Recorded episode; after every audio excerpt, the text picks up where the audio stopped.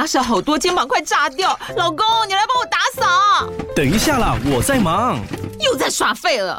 我忙着找虎标红色万金油，帮你缓解肌肉酸痛啦。这瓶百年口碑，天然草本配方，含有温感肉桂，按摩更有效。剩下的家事交给我。老公，爱老虎油。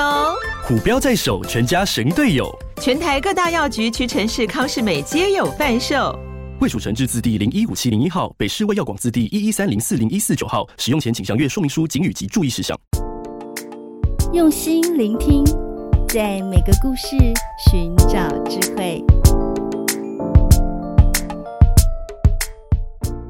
大家好，我是石佳老师，欢迎来到高诗佳故事学堂。今天的故事叫做《曹操望梅止渴》。东汉末年，曹操带领军队前往讨伐张绣，却因为炎热的天气和缺水，让将士们失去了战斗的意志。面对这种出师不利的状况，曹操该怎样化危机为转机呢？现在就让我们开始吧。东汉末年，董卓的将领张继的侄子张绣占据了渊城这个地方，与荆州的刘表一起对抗曹操。面对难以对付的张绣，曹操并不怯战，他亲自率领部队去讨伐盘踞在渊城的张绣。但是这条前往渊城的路却十分遥远。这天，曹操的军队已经走了很久，到了中午，烈日当空，地面因为阳光的直射越来越灼热，热气蒸腾，让远处的景物看起来有点朦胧，甚至能看到远方地面上的热气波动，暑热像浪潮一样，一波一波的。连绵不绝、持续不断的袭来，将士们携带沉重的武器，盔甲闷热，全身都被汗水浸透，又热又渴，非常难受，行军的速度就慢了下来。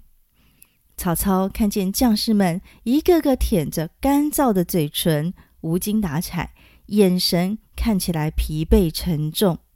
他们勉强用蹒跚的步伐行走，一点都不像要去打仗的样子。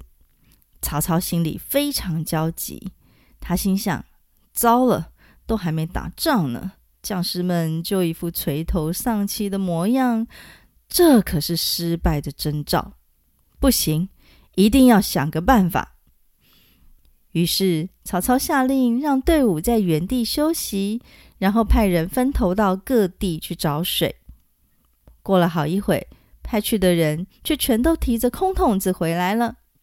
原来这附近都是荒原，没有河流，也没有泉水，根本就找不到水源。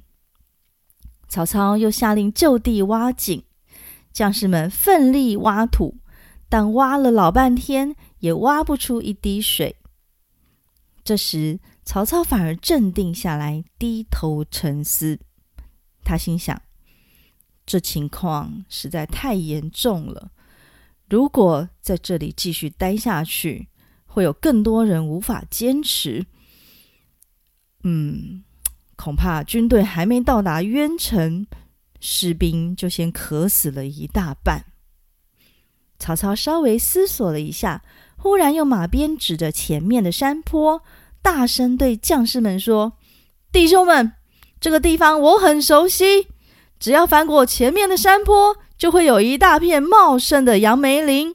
在杨梅树上，梅子密密的挂满枝头，酸甜可口。到了那里，你们每个人都可以尽情的享用梅子了。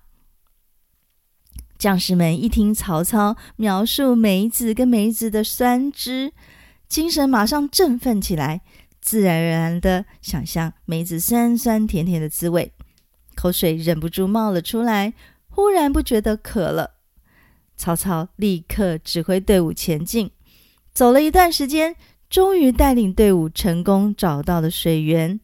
大家痛痛快快的喝了水，精神焕发的继续前进。现在，让我们来解读故事的精妙之处。首先，曹操不愧是一个精明的领导者。他面对艰难的困局，没有继续强迫行军，而是先冷静思考，并且改变了策略。他并没有放弃或是感到沮丧，而是透过多次的尝试改变方向，激发士气，最后终于找到了水源，解决了部队的缺水问题。其次，曹操对于杨梅林的描述其实只是一个白色谎言，并不是真实的情况，是他虚构的故事。然而，这个谎言对于激发士气和解决渴水问题起到了关键的作用。这展现出在特定的情况下，某些小小的谎言或是虚构的故事，确实能在关键时刻发挥作用。最后，曹操在部队士气低迷时，透过描述梅子的美味，激发了将士们的意志和渴望，让将士们自然而然产生口水。暂时忘掉饥渴的感觉，这告诉我们，联想力也是很重要的能力哦。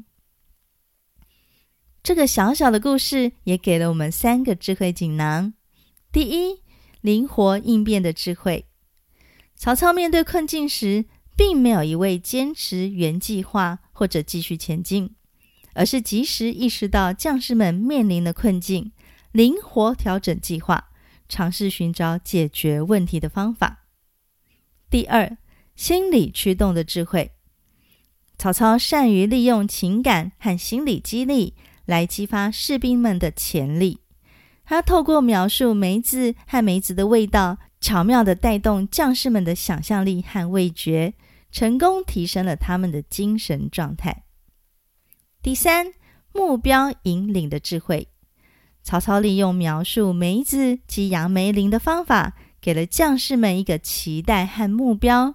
这种引领团队朝向目标的智慧，能够鼓舞士气，帮助团队克服困难，并且坚持下去。今天要学的经典名句是“望梅止渴”，意思是比喻利用虚幻的想象来满足自己或他人的渴望。就像曹操编造了一个谎言，提振士兵的精神。比如说，哦，天气好热哦，那这附近都没有便利商店啊，我们只能看汽水的照片，望梅止渴了啦。好，我们再读一次，望梅止渴。你喜欢今天的故事吗？如果想延伸阅读，可以翻阅施佳老师的畅销书《文言文阅读素养》，读这本就对了。套书，吴南出版。书中收录了五十篇经典的古文和六十篇经典的寓言故事，加起来总共一百一十篇哦。经过施佳老师改写成白话故事，得奖好评不断，是学习古文的入门好书。